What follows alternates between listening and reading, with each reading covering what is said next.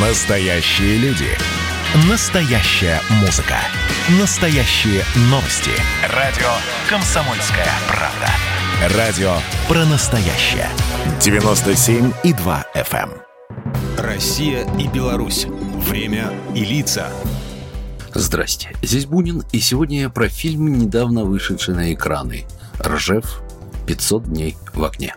Его премьера состоялась на телеканале «Белрос» в День защитника Отечества. Картина документальная. Это уникальное собрание свидетельств и документов об одном из самых кровопролитных сражений в мировой истории. Это лента прежде всего о тех, кто участвовал в этом сражении, о тех, кто погиб и о тех, кто выжил.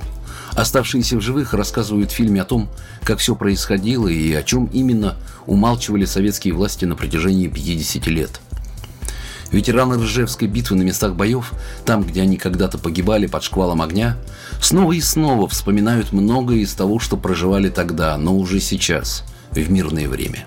Фильм «Ржев. 500 дней в огне» – это лента прежде всего о тех, кто участвовал в сражении под Ржевом, кто остался в живых и кто не вернулся. Это были не просто съемки, Ветераны приезжали на места боев, туда, где они когда-то зарывались в землю под ураганным огнем и поднимались в атаку, заслышав клич вперед. Ветераны словно заново переживали многое из того, что чувствовали тогда, в 42-43 годах.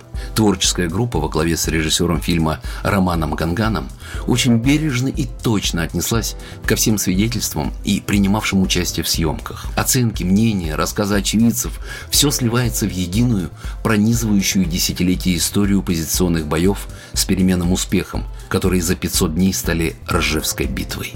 Кроме того, в фильме рассказана еще и история тех людей, которые были причастны к созданию уникального Ржевского мемориала, открытого в прошлом году в честь павших в Ржевской битве солдат.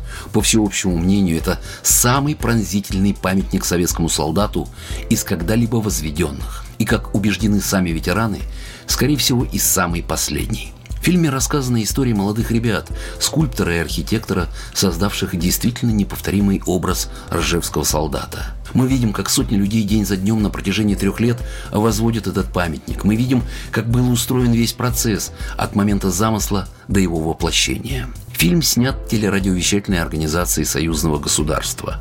Предыдущей такой же большой работой был фильм про Брестскую крепость. И вот благодаря председателю ТРО Николаю Ефимовичу появился Ржев «500 дней в огне».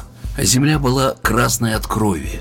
Мы несколько раз наступали, потом отходили, а потом снова шли вперед. Слова одного из ветеранов, звучащие в фильме, не только отражают происходящий ужас на Ржевской земле, но и служат напоминанием потомкам, что такое никогда не должно повториться. Программа произведена по заказу телерадиовещательной организации Союзного государства. Россия и Беларусь. Время и лица.